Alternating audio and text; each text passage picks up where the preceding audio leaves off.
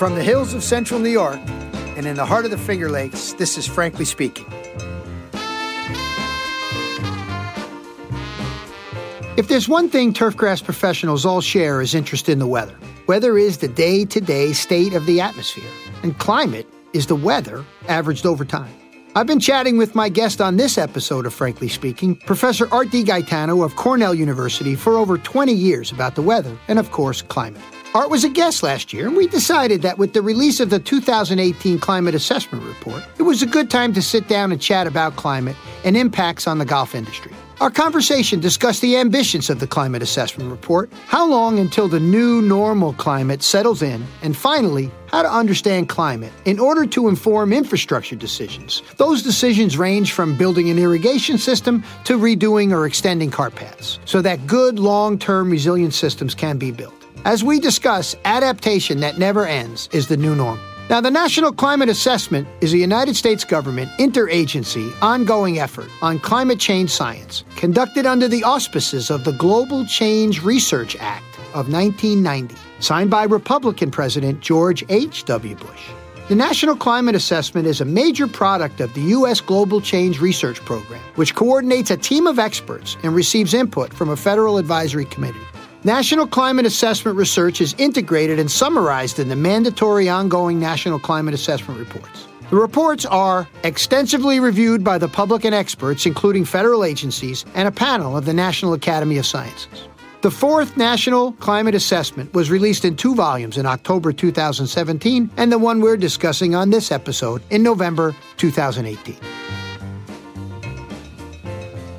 The National Climate Assessment Report is actually mandated by Congress. Uh, it's it's been mandated for probably over over a decade now that uh, that these reports have to be released in a timely manner. So it was one in a series of reports. It's the fourth one that's been released since uh, I, I, forget when the late '90s I think was when they came out. Um, mm. So. Um, basically it's a it's a collaboration. Basically, each of the chapters the in that are part of the report are actually have an author that's from the federal government and also from somebody outside of the government. Mm-hmm. So really brings in a lot of scientists both from academia and also also the government. And, and before you go on to the other parts of this, let me just be clear for the continued climate deniers that love to listen to the program just to be able to give me a hard time when they see me out on the road. Um, it's hard to uh, appreciate unless you look at this document the amount of people. I mean, to think about something that um, a, a, conspiracy that would be this vast, uh, or even that this many people could be duped by a, a miscalculation, or if there's such widespread misassumptions being made to me continues to be uh, unfathomable. Do you feel like that when you look at all the people involved that just that simple number would say this is completely ridiculous to deny that these things are occurring. Yeah, well, I, I guess uh, I'll, I'll, answer that by saying you're talking to one of them, right? So I'm, I'm, I'm part of that crew, and you know, with with my colleagues from a, from a broad number of disciplines and things like that. Yeah, the, the consensus is amazing, and and you need that to put together a report like this and things like that. That that doesn't mean though, as time goes on, that you know, uh, just like good scientists, we we tweak our research and and and find the problems and find the errors. And I mean, we've been talking about this warming for for for many decades now, and I think a lot of the you know, I, I hate to say it, but a lot of it is is, is done there. But when we start to talk talk about maybe some of the more interesting things, uh, changes in extremes, uh, what the ocean is doing, where the science isn't quite there yet. You know that that's still developing, and some of that comes out in the report as well.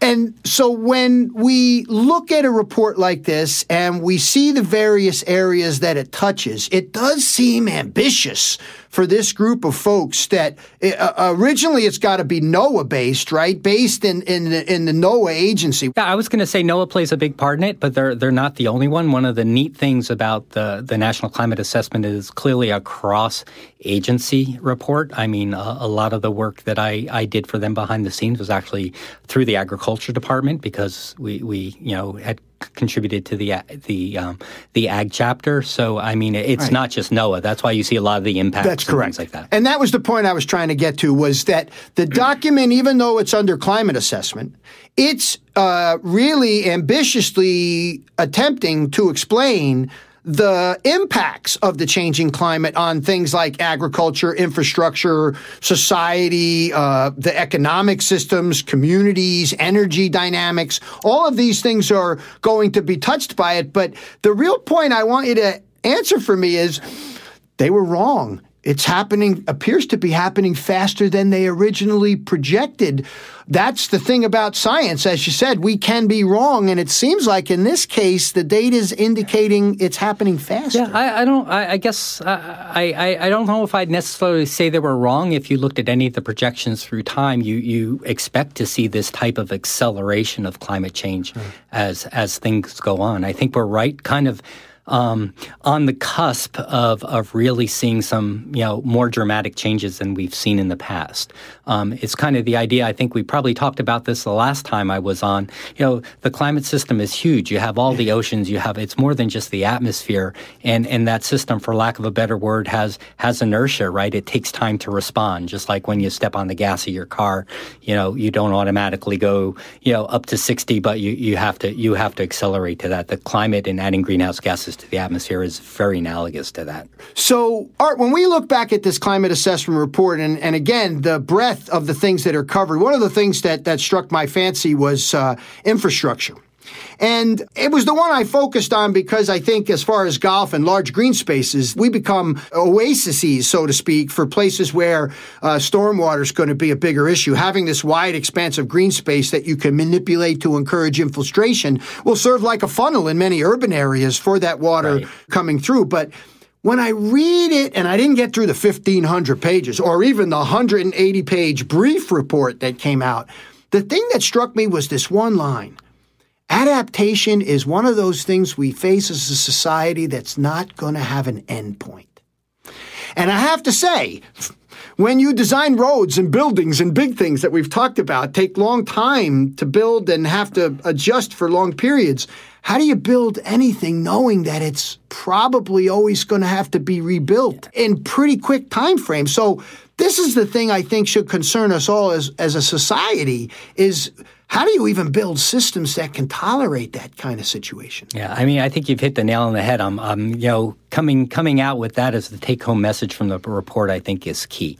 So two things: it's never going to end in terms of adaptation. It's kind of the opposite of what I used in my dump truck example. When you step on the brake, it doesn't stop automatically; it keeps on going. So that's why even if we uh, do things differently in terms of, of of how we how we release greenhouse gases, what we use as our fuel sources, we're still going to be tied into a certain amount of change that we're going to have to adapt to. And is it reasonable to expect any slowing of the emissions is going to change what's about to happen? I wish I could say that, but the data don't bear that out. Actually, if, if you, you look at the recent emissions of greenhouse gases globally, it's it's been going up. It's been going at a at a higher rate uh, than has has been expected or, or that we saw over the last ten or so years. When we look at that emission increase, you see it associated with the larger population centers, right, of China, India, where a fair amount of the human population lives. And there is some evidence that in the United States, we're not as in- increasing as rapidly. Is that true? Sure, it's not necessarily just the number of people, but it's what those economies, what those countries are trying to do. Uh, right? They're trying to increase their standard of living. They're trying to increase their their production, and and part of that to to achieve that, you you have to burn fossil fuels and and release the carbon into the atmosphere. And it does seem odd that much of the developed world is now looking at the developing world, if that's the terminology we choose to use for this conversation, not meaning anything other than economic development stuff.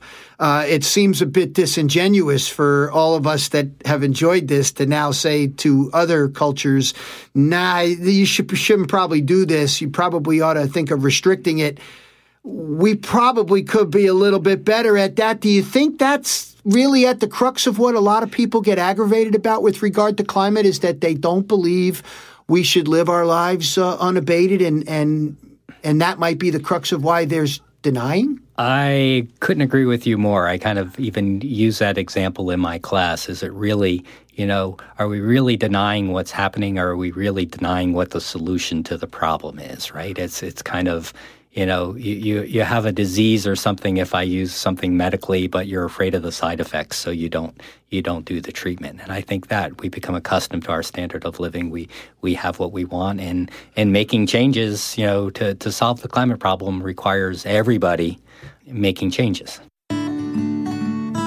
Finally, a fungicide that's so much more. Civitas Turf Defense is a fungicide, insecticide, and plant protection product that will change the way you look at turf management. Civitas Turf Defense works within the plant to control diseases and pests, reducing requirements for fertilizers and other pesticides. By enhancing stress tolerance, Civitas Turf Defense can reduce water inputs by up to 25% while maintaining acceptable turf quality. Civitas also increases abiotic stress tolerance for improved tolerance to wear and traffic. And with no known resistance issues, there's no worry about maximum yearly application restrictions. Civitas Turf Defense Plant Protection Redefined. There's more to the story. Visit civitasturf.com.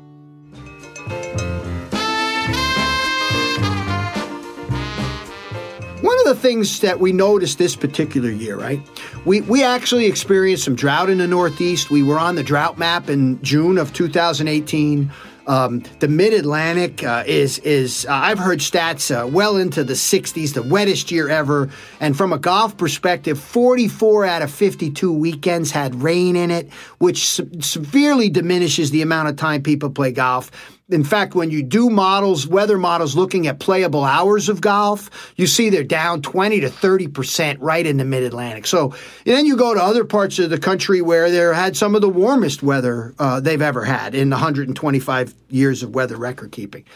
We talk about mitigating the climate on large scales when we talk about infrastructural things and golf courses and stormwater stuff, but 2018, man. So, what do you say about adaptation with no endpoint when you see a year where, uh, you know, you have to deal with these climate extremes across the country? Yeah.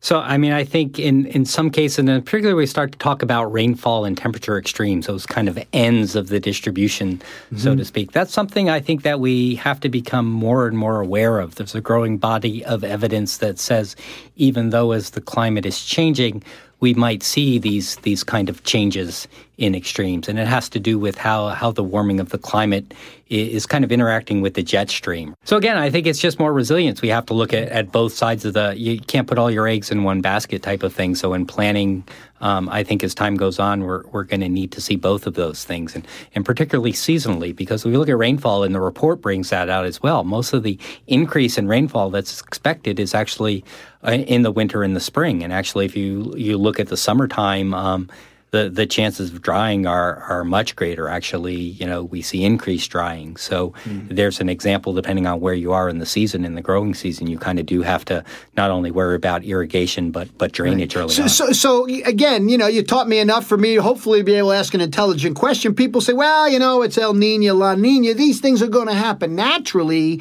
And what does the climatology say about uh, the impact of these, you know, as you say, the climate is more than just the atmosphere. It's the oceans, it's right? Everything. It's the landform. It's everything that's out there. And it's all sort of being impacted. I think a lot of people just focus on the atmosphere. So, so how, how do you, uh, sort of look at that and, you know, make some adaptation decisions? Yeah. I mean, again, going back to the science, one of the things we've been seeing is that weather systems, you're going to weather, actually are more persistent. They move slower. Mm-hmm. So you that's that would give you your extended droughts or even your, your cold periods that you're saying. The other thing that we see is is the jet stream becomes more wavy. So um, again, those of you in, in New York will see that even this week, where we're going to go from kind of one extreme to the other within a couple of days. But we've also seen that on monthly or annual timescales. Yeah. So I think we just have to say that that's you know that's that's what we have to be prepared for, and in, in situations like drainage, mm-hmm. take that into account. So with a perennial crop like turf, um, one of the things we're seeing, and I see it a lot in the transition zone. I get to travel in that area between St. Louis and D.C. You know, where where you have uh, C4 grasses that do well under warm conditions, uh, also C3 grasses that are needed um, during the cooler times of year. And what we're seeing is the line for warm season grasses coming up. But just as we're seeing that, the polar vortex comes. Sure. So so you know, may, even even you know, adapting perennial systems systems is not so easy. We've talked about how this cold air sort of leaks down a little bit, but if you had to give advice, if a, a, golf course in the transition zone hired you as a climatologist, would you even begin to know how to tell them when would be a good time to start planting these grasses that they're yeah. going to survive the winter? Yeah, you, you hit a good point because we think about climate change and we think of it going to another level, and in some cases that's what it's going to be. But we happen to be in the thick of it right now, right? We're in that we're in that time frame in transitioning from the old climate to the new climate. So that's kind of exactly what you're describing, right? It's we're we're we're getting to that new level. So you see more of this variation. You see changes from year to year, particularly in the transition zone.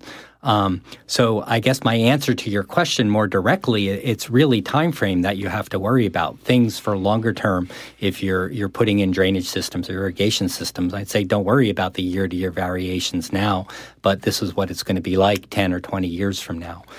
These are tough uh, things to sell. I mean, putting greens are enormously expensive. Athletic fields are enormously expensive, built to be perennial. And on golf courses where they were built 100 years ago, they're almost viewed as sacred to the game, right? The sort of palaces that they play the game on. Uh, these are, you know, t- to even transition to another grass sometimes could be considered. Uh, blasphemous. So these are really hard decisions to make and, and tough things to do. Uh, when are we going to get this new climate? Yeah. And when we get the new climate, is the new climate going to be stable or is the new climate going to be like this? So I, I, I can't answer the question if the new climate is going to be stable because a lot of that depends upon what we're going to do. But to kind of give you an example, I think it's a piece of data that really is, I think it's the most striking to me who looks at data all the time.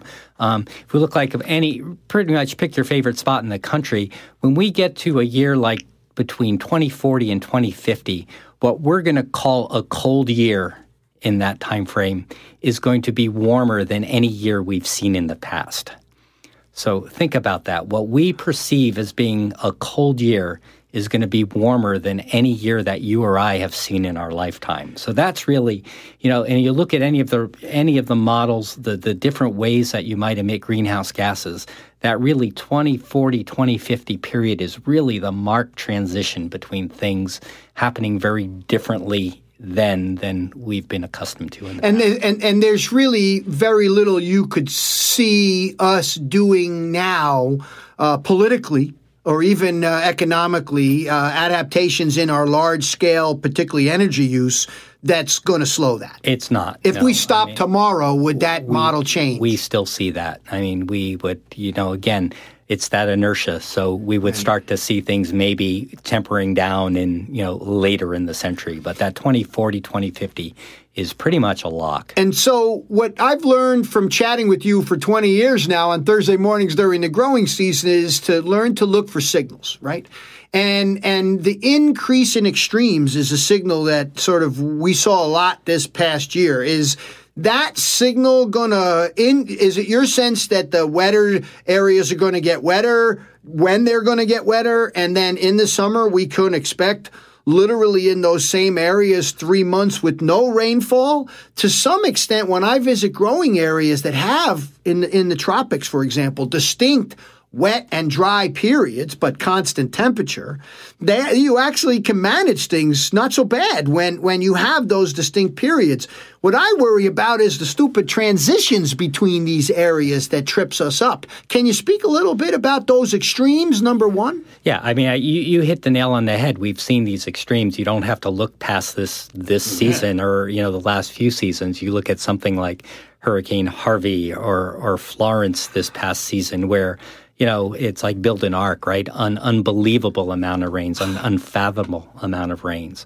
Um, but you don't have to look very many seasons back in the southeast where they got deluged by Florence, or in the northeast where uh, you know, we were very dry. I mean, we're very dry. I mean, even think of this season. You know, starting to go in June, July. Uh, we were talking about drought every every you know Thursday morning. That's what it was. And I remember one week I went away on vacation, and and the skies just opened up, and we no longer were talking about drought, but we had you know measuring rain in, in tens of the, tens of inches up here in upstate New York. And we have good data that shows these extremes. And let's just make sure everybody understands what we're talking about when we say extremes obviously there there are normals, 30 year averages, sure. 100, you know, the records of the rankings of the places. But I'm assuming when we have a 30 year average of sorts, when you say there's extremes, it has some deviation from that average. Yes, sure. That's exactly what it is, right? So if I'm if I'm building something, if I'm being a, building a system to convey water to prevent flooding, right? I'm I'm not building it for average conditions, and I'm actually probably not building it for the record condition too, because it would just be too much money to do that. So I'm making making some kind of judgment to say I'm I'm willing to have this thing fail once every 10 years or 50 years depending on what the value you're trying to protect is and what we see are those things changing. And that's where infrastructure becomes a lot more important because we're using data from the past to say oh I don't want I'm going to build this thing to protect it for the 50 years in the past when the 50 years in the future are going to be extremely different. And when we look at those extremes uh, from a temperature and a moisture perspective, um, we used to call those things, especially moisture, 100 year storms, 200 year storms. I don't hear those terms bantered around as much. When that 40 inches hit the Carolina coast, that I know you're a frequent visitor of, uh, when that 40 inches hit in a 36 hour time frame, what the heck is that a 500 year storm? Yeah. You can't engineer a system to withstand that. Yeah. I mean, you can, if you look close, you can see that people have, have put numbers on those. I think for the Carolinas, I saw something on the order of a thousand year storm. Hmm. I, I, have to admit, though, those numbers have a, have a lot of wiggle room, right? You, you've never seen that before. So you're, you're, you're doing some things with statistics and trying to kind of judge the, the recurrence of something like that but you know it does put it into perspective i think quite well. So let me wrap up this segment with uh, another practical question like i put you on the spot last time. What would you tell the person in the midwest? You, let's go to the mid-atlantic right? And you had 66 inches record rainfall right?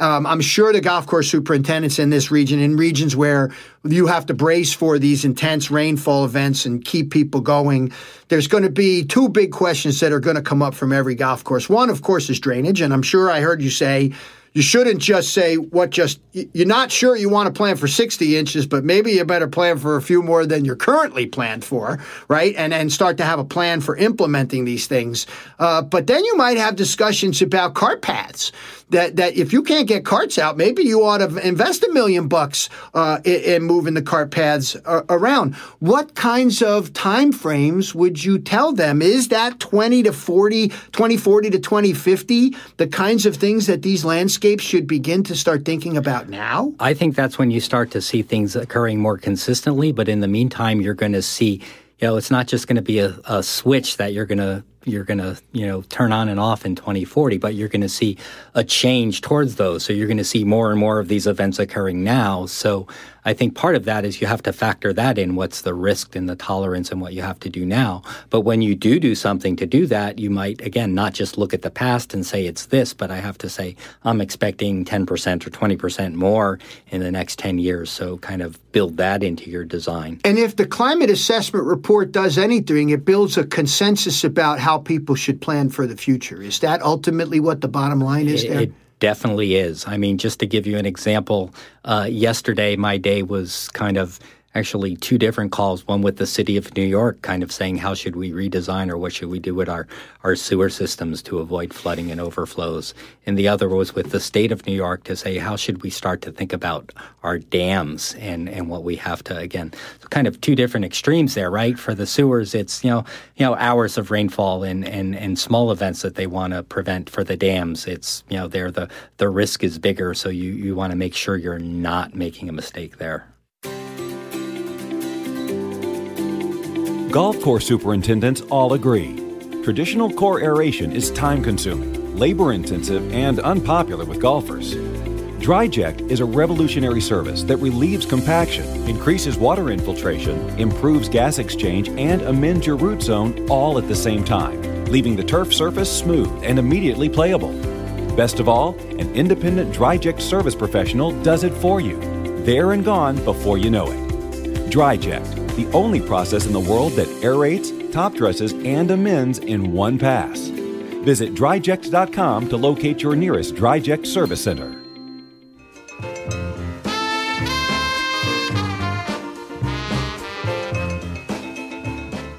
Noticed a shift in the amount and depth of frost in the ground? Because this also has big implications for us from a turf perspective, right? That, that, that if you can really get some deep cold temperatures, there's pests that are creeping north like nematodes, these very microscopic worms that I know you're familiar with that we think are becoming bigger problems further to the north. A lot of it is because they're surviving the winter better. Uh, is this one of those winters where, or we, let's go back to the pattern. Is there a pattern of less and shallower frost throughout these areas? It depends where you are. You kind of talk about those transition zones. If you move pretty much south of, say, maybe the, uh, I'll use an east example, the New York Pennsylvania border, we actually see a decline in the level of frost in the soil, the freezing soil, mm. and things like that. If you go level further, depth? Depth, right. Yeah, depth or actually even frequency. Um, as you go further north, say northern New England, northern parts of New York, um, you actually see the opposite. You actually see an increase. And the reason for that is because you don't have the snowpack. The snowpack is a nice blanket. So as the snowpack declines in those regions, you, you tend to have more open areas in the wintertime, and, and therefore you can have more frost in the soil. It's not as protected by the snow. Kind of in the sweet spot, maybe across central New York, you actually see it quite variable, and it's really depending quite a bit on, on whether you have snow on the ground or not. And, and that's the transition. And thanks for bringing up the snowpack because uh, I've had a number of guests on the show over the years that are from the West, and and I'm one of those people, particularly in the Northeast, where we really don't think a lot about irrigation uh, because we usually get our butts covered with uh, rainfall, but now we're getting these prolonged periods of dry weather, and we realize how ineffective our irrigation system is, or maybe how flawed our decision making system might be, and so the use of water now is coming under more scrutiny, and so I look look west. And when I look west, I see my friends in California. Mike Huck has been a regular guest, uh, monitors irrigation and climate in the West. I've him on talking about water and droughts and fires and groundwater and surface water.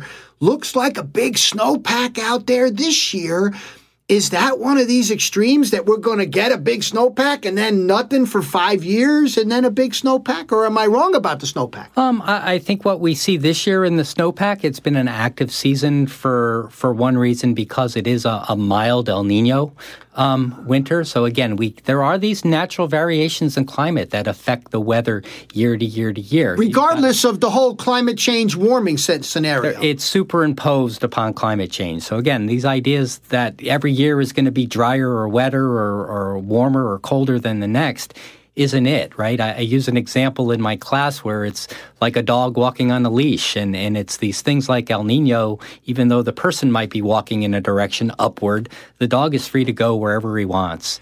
And, you know, this is a case. It's an El Nino winter. We have an active Pacific storm track, and when that interacts with the mountains, it's actually good. It gives you that snowpack right where you want it. And so climate change does what? Amplify or damper? Uh, in terms of, of those patterns, I, uh, in some cases, it amplifies it. Um, but I would say in this case, we're really not, it's still just superimposed. I don't see anything in the literature that really says more El Ninos, less El Ninos. But when you like have an El Nino, is it an amplified El Nino? Um, I don't know about the El Nino being amplified, but the, the, the manifestation of the El Nino, one of the things, you know, as the atmosphere in the ocean warm, mm-hmm. um, there's more water that's able to evaporate out of the ocean, and the air is able to hold more of that water. Mm. And then when you get a system interacting with the mountains or something, that water gets wrung out, mm. and therefore you have more water to work with. So that's even in the east why we see these big rainfall events uh, in a lot of, actually, in all cases, um, because there's just so much water vapor in the system to work with because the world is hotter. You know, think of a pot on a stove, right? So that's the raw material, and it eventually gets wrung out, and we see that as rain or snowpack in the west. So it behooves us, it seems to me, if we're going to have these extremes, and one of the more precious resources that these dry areas have, or now maybe even the Northeast, is prolonged periods, we're, we're going to rely on our storage capacity. How big are the climate guys out west working with the state of California to try to figure out? How much storage they need because they obviously, I mean, my stupid, you know, turf way of thinking is, man, you want to be able, when you have a big year, you want to be able to store it all so that you're good for those few years. How big of a deal is that for our climatology guys out west? Yeah, I think it's a huge deal because in the West, again, they've, they've, they're, what they've done in the past is there's not that big of a need to, to have reservoirs and things like that as we do in the, in the Northeast because the snowpack is the reservoir, right? The water we might hold in our reservoirs through the winter is really what they're holding in the snowpack. Well, but, and the there's dams out west, right? There's there are. The, the Hoover Dam. There's sure, got to be dams, sure, right? Sure, but I'm saying there are. But uh, even that, a lot of those systems are are packed are, are fed by the snowpack. So it's really the snowpack is the thing that's acting as as we might think of our New York City reservoirs or our Boston reservoirs right. or something like that. So how are the reservoirs? I mean, one of the things we we, we hear good news about reservoirs a lot of times. So even in California, the snowpack sure. being really good. We don't hear a lot about groundwater resources, and maybe that's a good place now for us to to start to transition uh, and closing up is is moving forward, golf and water are going to be intimately tied. Um, a lot of golf courses rely on groundwater resources, even out west. If you have access to a well on your property, you're not paying that exorbitant fee. You know, the million dollar fee you may have to pay if you're getting it from a different source. What's climate doing to some of these groundwater resources?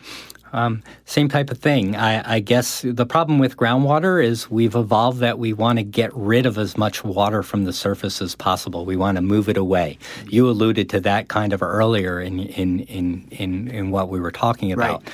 Uh, that's the worst thing for groundwater, right? We want it to stay on the surface. We want it to mm. infiltrate the surface, right? It, it, needs it needs time to absorb in the soil and, and, get to the aquifers, but yet we convey it away in systems that we build and, and basically dump it out into the ocean. So that's a different way of thinking as well, particularly in the in the east uh, let's say. And I'm not saying when we have things like like Harvey or Florence that we're we're keeping that around, but in in the more uh, typical summers, uh, you know, again, thinking of retaining water on site, giving giving water more time to infiltrate in, in different areas that might not be high traffic or things like that is is really a good way to go so that we have that water in the bank. I got to think all of this gets exacerbated in urban areas. You know, as a couple of urban guys ourselves, right, working in an urban part of the United States where, you know, 85% of the population lives in, in urban, peri urban areas where we're paving everything, right? I got to believe a guy like you, when asked about, well, how, you know, should we have that golf course there? And you look at all the pavement around, I, am not going to, I'm, I'm baiting the hook as much as I can to see if I can. I don't think I need to bait it too much, but wouldn't you say, with everything we've said, that if you were in the community planning business, having a massive green space there uh, is a, a good thing? I, I, would think it would be a good thing, depending on how it's designed and things like that, right? Anything that we can uh, retain water in the surface and allow it to uh, retain water on the surface, allow it to infiltrate into the groundwater is huge. We even see that in the city. I think cities are starting to see that as well. We we talked about sewer design. Well, one way instead of building big pipes and things like that is to reduce the amount of water that gets to those pipes. So more green space, green roofs, porous uh, porous asphalt, porous pavement. So I mean, those types of things are are probably good design choices. You might even talk about that with your again. I'm I'm stepping out of my area, but you talk about cart paths and golf courses. I mean, is that an option there again to get that water? Into well, here's the thing, Art. A lot lot of these uh, these mitigations are expensive in real dollars today. Um, we're predicting out what you described at 2020, 40, 2050 is, you know, you're talking about 20 years from now. Uh, sometimes people, you know, we just don't have that time scale sometimes to think about it and and I think when you when I hear us talk about these are the answers I recognize how few people are implementing those changes now and yet it seems like we ought to be implementing them in an accelerated fashion, and yet we're seeming to be deliberating. And I tend to be on the progressive side of things, but maybe there's an argument that we shouldn't sort of porous pavement everywhere because well then you're going to have a mess this way what do you do to a person like me that wants to tell people you better plan for 20 years out and you better find those funds if you expect to exist at that yeah. time i think one of the things that i would say the, you know, the the climate change science or, or the climate change impact community has had a hard time doing is actually demonstrating kind of the cost benefit, right? So you say, yeah, it costs a lot to put this in and things like that. And I haven't seen enough work to say, all right, but over what time period are you are you going to see? Are you going to recoup those costs? And I think that's an, an, an important type of decision that needs to make. Are we looking for quick gains, and then maybe it doesn't make sense to do that because you can you can get those benefits in a short time. But if you're looking over a long time horizon, it becomes less and less and less of, of the right decision to to forego those things, even though they cost more. Um, now that you've said that, as we know, even in these areas with regular rainfall, that we're going to have likely profound dry periods. Golf courses are going to have to confront, you know, a one and a half to two million dollar investment for many of the deferred maintenance that hasn't occurred on their existing ex- uh, irrigation system to be more precise, to take advantage of the latest technologies, a million and a half, two million dollars not being able to say what the cost benefit is is really the hard part for golf course superintendents to their membership. So help me out here, Art. What, what are we going to say? So you're, I mean, you're you're clearly going. I mean, uh, hopefully, other people who who know are more well versed in that than I am are, are listening to the podcast and, and, can kind of come into play there. Again, um, hard for me to judge what the cost and benefit of a, of a golf course is, but I know even in in some work we've done, even with this past uh, season and looking at the cost of, of you know reduced member hours because of the rainy conditions and trying to have to document that for people that they so they could go to their you know they could go to their um, you know, their members and things like that to kind of say hey this is why our budgets are down. I, I think as people start to look at that and start to collect more of that information and, and think of it in the context of climate change that could be one way around that